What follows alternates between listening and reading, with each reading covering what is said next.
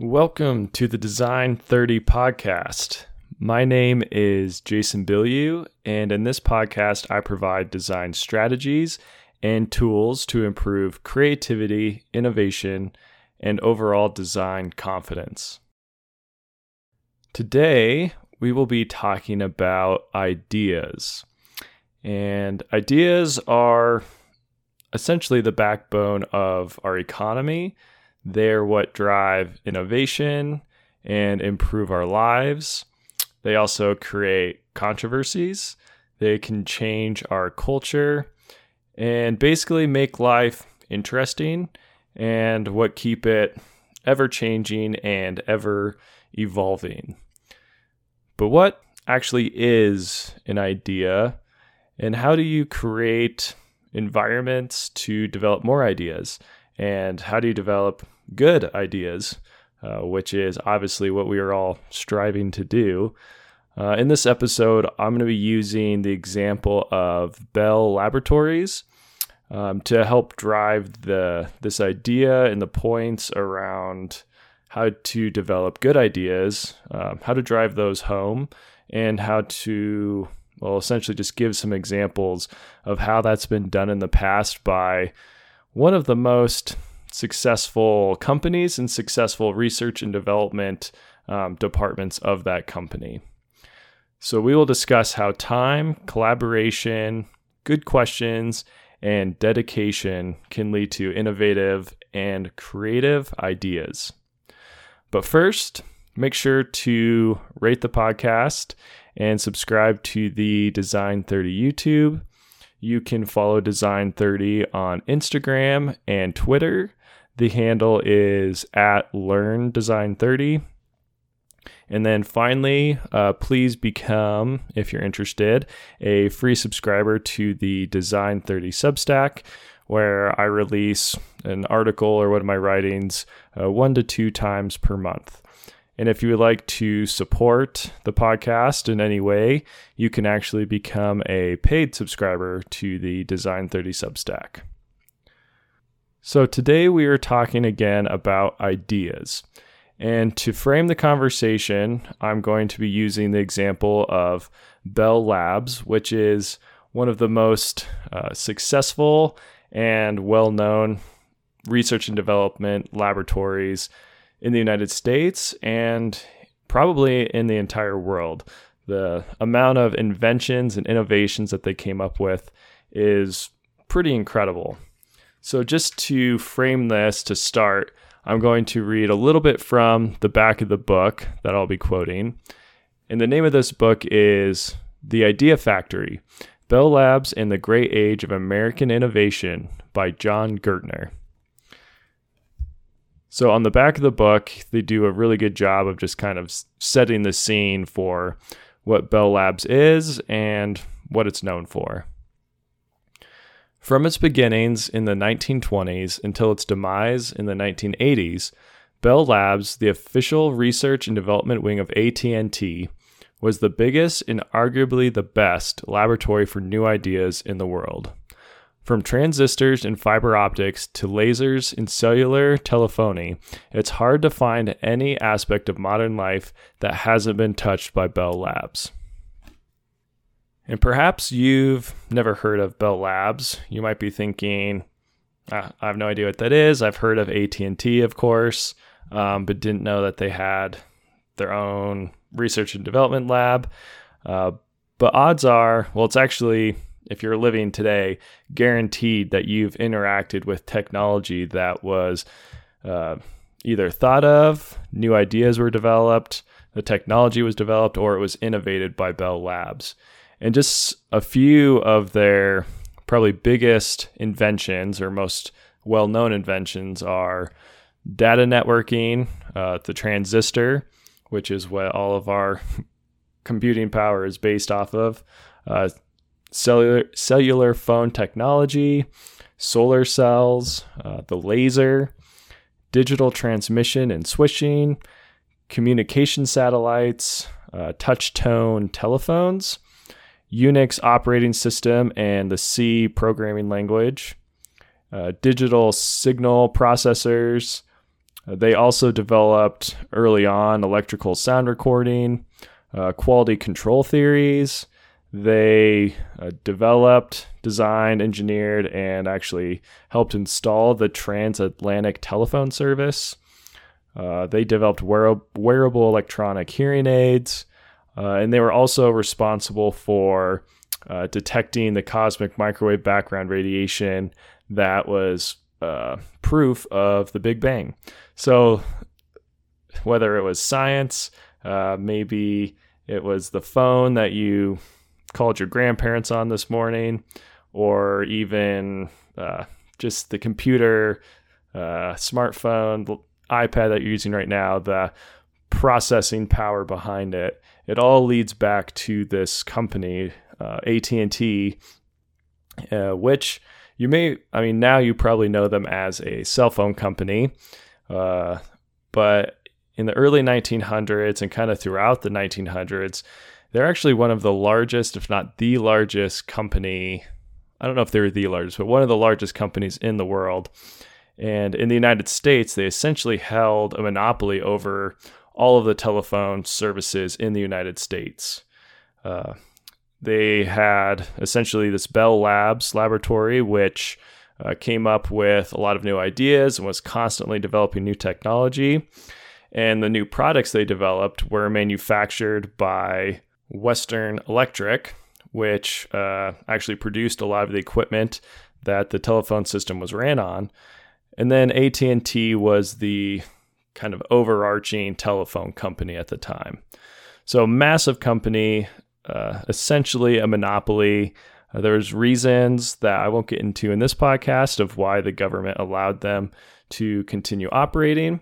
Uh, some of those you can imagine are related to benefits they provided to the military, as well as just overall benefits to society, providing this ability to communicate over long distances. Overall, AT&T and their research and development laboratory known as Bell Labs were responsible for developing an incredible amount of new ideas and taking these new ideas into actual production, actual innovative products. So, coming back to the core of this episode, what is an idea? And I'm sure there's a formal definition that you can look up, but I think of ideas uh, as hypothesis, hypotheses, as questions. Um, they can be a simple connection between two ideas or topics that usually aren't seen as being connected. Uh, in the end, it's really a starting point. It's a starting point for a new investigation, a new test, a new product, a new innovation, maybe a new uh, improvement on an existing product. An idea is, at its core, I think, a starting point. In all innovations, uh, inventions, multi billion dollar companies start with an idea. Yet we all have ideas, and very few of us uh, create new innovative technologies, and very few of us are multi billion dollar owners of multi billion dollar companies. So, what does it actually take to develop uh, a good idea? And we can all come up with bad ideas all day long. But what does it take to actually develop a good idea? Well, number one, as I mentioned at the beginning of the podcast, it takes time. You need time to think and time to hypothesize, time to test. Uh, and you need a space to actually create and build and try out new ideas and to fail and to think through why you fail to come up with a new hypothesis and test that. And you need time for discussions. There needs to be arguments and disagreements and even competition. Uh, obviously, healthy competition, you don't need to, or hopefully, you're not hoarding ideas or preventing other people from having the capabilities, the ideas, the input they need to innovate and develop uh, creative new products. Uh, you need time to brainstorm and you need time to be bored. I think that's something a lot of companies don't realize, or at least it's really difficult to actually implement in a company setting is time to let whoever your creative thinkers are, your uh, product developers, your engineers, they need some time to be bored because that's when people start thinking of new ideas. They think of ways to become more efficient. Maybe there's something that they have to do every day and it it just takes way more time than it should. But you don't ever have time to actually solve it. You don't have time to come up with a new process to replace it because you're so busy. And in a 40 hour week, you know, companies want to keep you busy. That's how that's how they get the most production out of you. At least that's how a lot of companies believe they get the most production out of you. But as can be seen in the developments of Bell Laboratories and in a lot of other companies, giving people some time to be bored and have space and time to be creative and think of you know, crazy new ideas and bring those up to their coworkers and have brainstorm sessions. Those can actually pay a lot of dividends in the long term. But I'm getting a little bit of a little bit ahead of myself with that. So going back to this idea of time, I want to read uh, the first excerpt from this book, uh, which again is called The Idea Factory by Jon Gertner. So here the author is quoting someone from the Bell Labs, and he says, Of its output, Arnold would later say of his group, inventions are a valuable part, but invention is not to be scheduled nor coerced. The point of this kind of experimentation was to provide a free environment for the operation of genius. His point was that genius would undoubtedly improve the company's operation, just as ordinary engineering could. But genius was not predictable. You had to give it room to assert itself. So I think the primary point here, again, goes back to time. In this context, he's wanting to give time to uh, these people he's calling the geniuses of the company. So the kind of the idea behind the Bell Labs is they have some of the world's smartest people in this building and they're not all working on one project. It's not just one engineering project to develop a new whatever, a transatlantic cable. Uh, although that's part of it sometimes, what they're really doing is looking at some of the more fundamental technologies and they're getting these incredibly smart people, putting them in a space and they give them some direction. But for the most part, they're wanting to give them a free environment to, as they say in the book, uh, let their genius operate. Uh, it was provide the goal was to provide a free environment for the operation of genius. So I think a big part of this laboratory success comes back to this idea of time and getting smart people who are motivated and dedicated to a vision uh, to work together and give them the time to be smart, to come up with good ideas, and to develop them. And later on in the book, he writes a bit of a, a longer paragraph here, but it's a really good section that I think points out uh, some common misconceptions around innovation and invention and how new products are developed. So the author says, we usually imagine that invention occurs in a flash, with a eureka moment that leads a lone, in, a lone inventor toward a startling epiphany. In truth, large leaps forward in technology rarely have a precise point of origin. At the start, forces that precede an invention merely begin to align, often imperceptibly, as a group of people and ideas converge, until over the course of months, or years, or decades, they gain clarity, momentum, and the help of additional ideas and actors. Luck seems to matter, and so does timing, for it tends to be the case that the right answers, the right people, the right place, perhaps all three, require serendipitous encounter with the right problem and then sometimes a leap. Only in retrospect do such leaps look obvious. When Niels Bohr, along with Einstein, the world's greatest physicist, heard in 1938 that splitting a uranium atom could yield a tremendous burst of energy, he slapped his head and said, Oh, what idiots we have all been. So, again, here in this uh, excerpt from the book, we see that time is such a huge factor in the development of new ideas and new products. Uh, we often look at inventions and innovations as, as the, he says in the book, large leaps forward in technology uh, that kind of happen with a flash or a eureka moment. But that's rarely what actually happens. It's typically uh, an idea a group of people have, they think about it, they test it, they develop it, they change it, and over the course of months, years, or sometimes decades, you gain slightly more clarity and momentum with more people, more ideas, developing this concept over time to eventually lead to, in some cases, an incredibly innovative product, sometimes an improvement that changes the whole landscape of a technological field.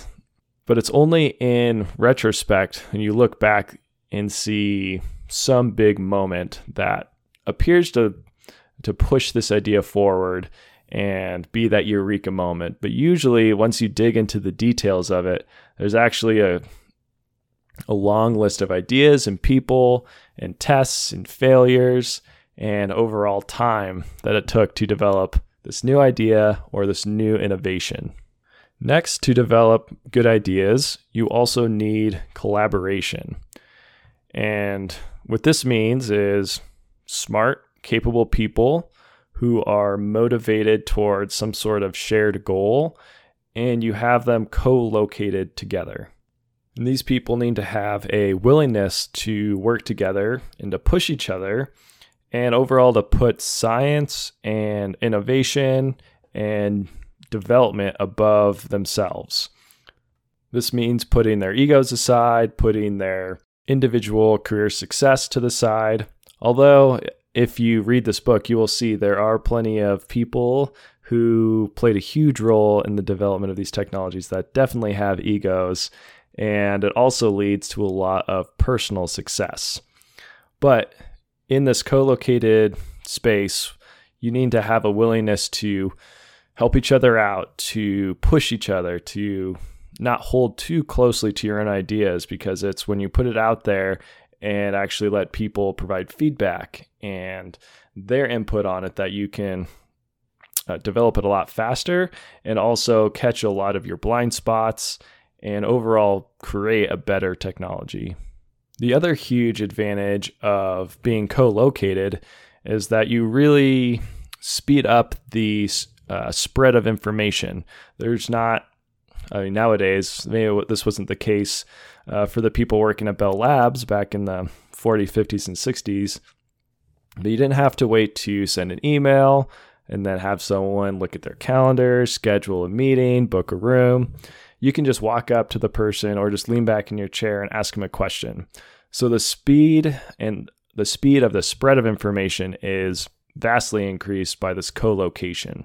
And we will see in this book about Bell Labs that that was one of the fundamental aspects and designs of Bell Laboratories is they were trying to get all of these people who were experts in their own field uh, co-located into a a spot into a laboratory where they would be forced essentially to communicate with each other, to walk by each other, to interact with each other's problems or tasks or whatever product they were working on.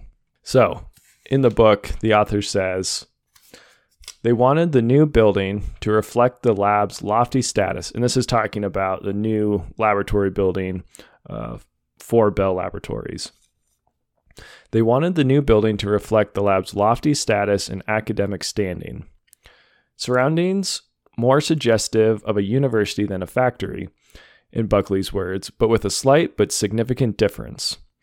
No attempt has been made to achieve the character of a university campus with its separate buildings, Buckley told Jewett. On the contrary, all buildings have been connected so that so as to avoid fixed geographical delineation between departments and to encourage free interchange and close contact among them. The physicists and chemists and mathematicians were not meant to avoid one another, in other words, and the research people were not meant to evade the development people. By intention, everyone would be in one another's way. Members of the technical staff would often have both laboratories and small offices, but these might be in different corridors, therefore making it necessary to walk between the two, and all but assuring a chance encounter or two with a colleague during the commute. But the same token, or by the same token, the long corridor for the wing that would house many of the physics researchers was intentionally made to be 700 feet in length. It was so long that to look down it from one end was to see the other end disappear at a van- vanishing point. Traveling its length without encountering a number of acquaintances, problems, diversions, and ideas would almost be impossible. Then again, that was the point. Walking down that impossibly long tiled corridor as scientist on his way to lunch in the Murray Hill cafeteria was like a magnet rolling past iron filings. So, in this passage, we see that the Bell Labs was specifically designed to have people interact with each other. Your laboratory would be hundreds, if not thousands of feet away from your office, so that you were forced to walk past other people's offices, past other laboratories, run into people in this incredibly long hallway, spark up random conversations, uh, figure out what problems they were having.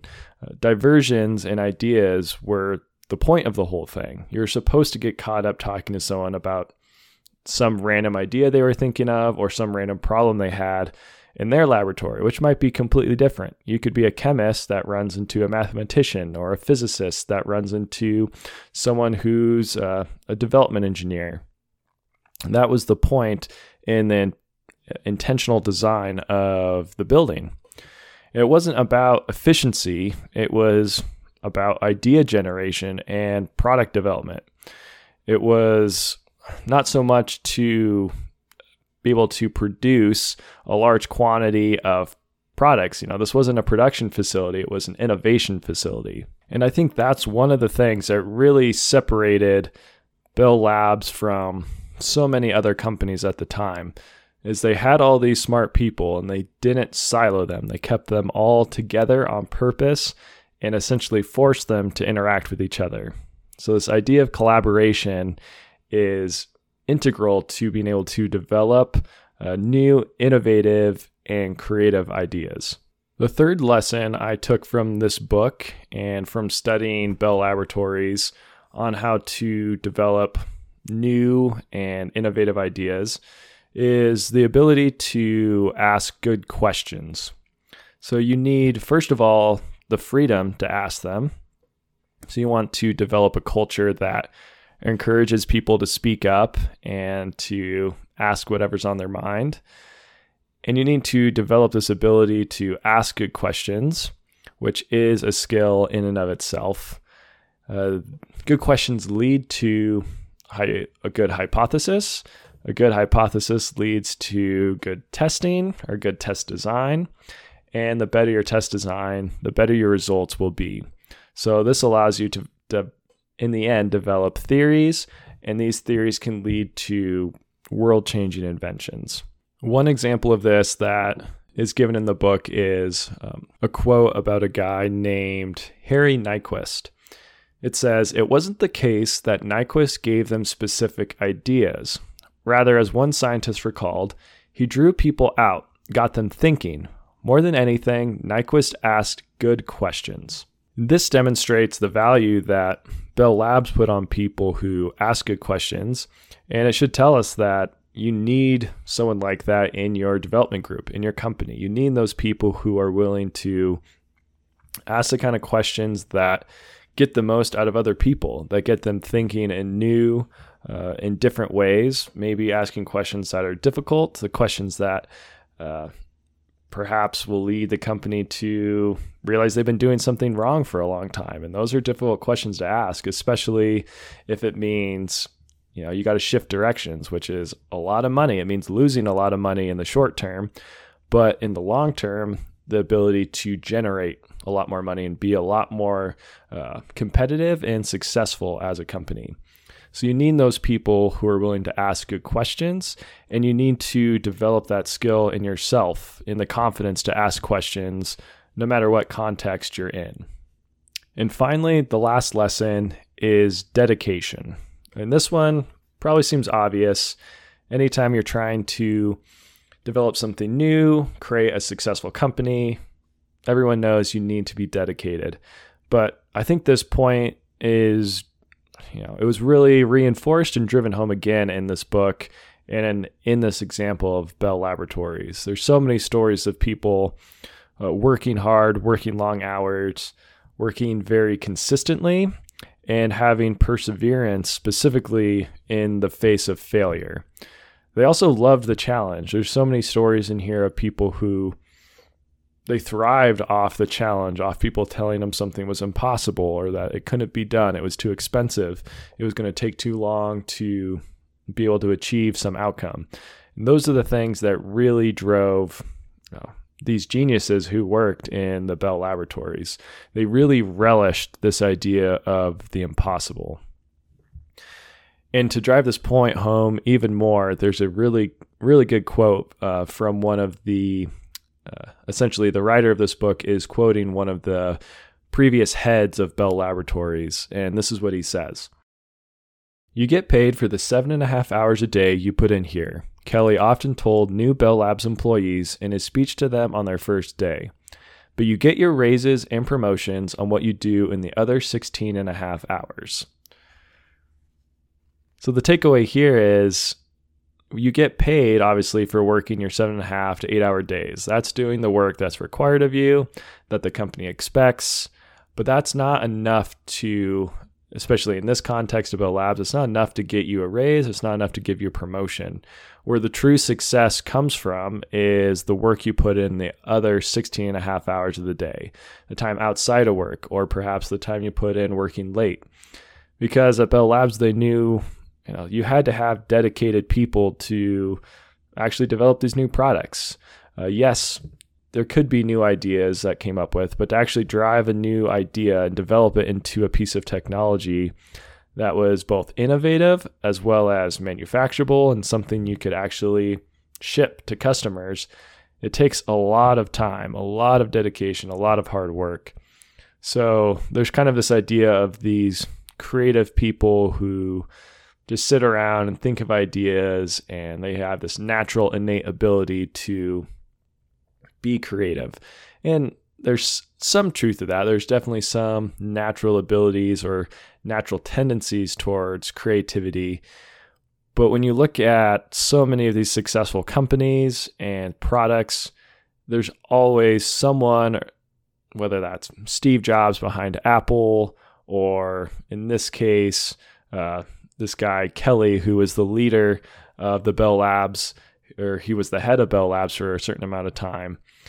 There's someone driving people, pushing them to work harder, to be consistent, but also uh, to work consistently long hours, to be honest. You have to put in that work. It's not going to get done by itself, and you're not going to be able to innovate without that drive. And when you look at things outside of you know, product development, innovation technology. You look at sports, this is really what separates good athletes from the greatest of all time athletes. This is what separates players like LeBron James and Michael Jordan from all the other athletes. I mean, if you look at the NBA, there's a ton of six foot six, crazy athletic uh, NBA basketball players, but none of them reach that level of, well, a very few percentage of them reach that level of Michael Jordan, Kobe Bryant, LeBron James. And so much of that has to do not with the amount of effort they put in while they're playing in the game, it's the amount of effort they put in outside of the game. It's going in to get your workout in before practice. It's eating all of the right food throughout the day. It's taking care of your body and going to your uh, whatever it would be, your training sessions with your team trainer uh, multiple times a day while you're on the airplane. Uh, there's this story I heard about LeBron James actually, and it was after he won his not his first championship, but his first championship with the Cleveland Cavaliers in 2016. And the whole team, after winning, they fly to Las Vegas to have their after party. They're staying up late and, you know, celebrating throughout the night. And a few of the players, I can't remember which players it was, it might have been Channing Frye and Richard Jefferson, were saying they slept in the next day. Obviously, they felt terrible. They were hungover and they kind of hobbled out to the pool. And as they were walking out, they saw LeBron James walking out of the gym, dripping in sweat. And even that morning, the night after celebrating this championship, he was back in the gym working out and already had a sweat on at whatever it was, seven or eight in the morning. So that's what it takes. That's the kind of drive that it takes to actually lift yourself above all of the average. There's a lot of average people out there, and a lot of companies are full of average people. So if you want to go to the next step, if you want to innovate, you want to develop products that will change the world, you have to go to that next level. There has to be that dedication. And that's how a good idea is shaped. Uh, it's through this dedication that you have, you put in the time to test and evolve and form a new invention or innovation into this world changing product. Um, dedication really is the key to that. This is how good ideas were developed at one of the most prestigious and productive, quote unquote, idea laboratories of all time. And I think we can learn so much from studying how successful people and successful companies worked and operated. And as a creative person or someone who's trying to be innovative, innovative and develop these new innovative products, I think you have to study Bell Labs. There's so many lessons and just little nuggets that you can learn uh, f- from this company, from this uh, this factory of ideas. And so, yeah, I would highly recommend doing a bit of a deep dive yourself. So, the D- Design 30 discipline for this week is simply to go buy this book. It's called The Idea Factory Bell Labs and the Great Age of American Innovation by Jon Gertner. Uh, there will be a link in the show notes to the book if you're interested.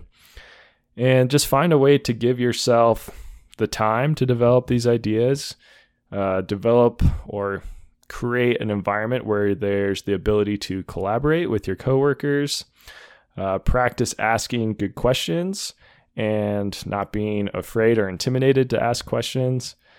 And then finally, dedicate yourself to whatever it is you're doing and go all in on it.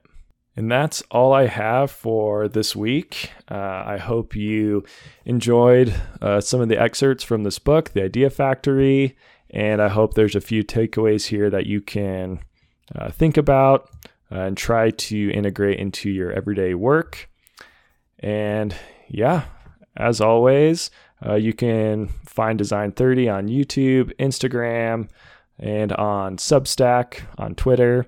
So please like and follow. Uh, please rate the podcast on whatever uh, podcatcher you use, whether that's Spotify or Apple Podcasts. That would really help me out.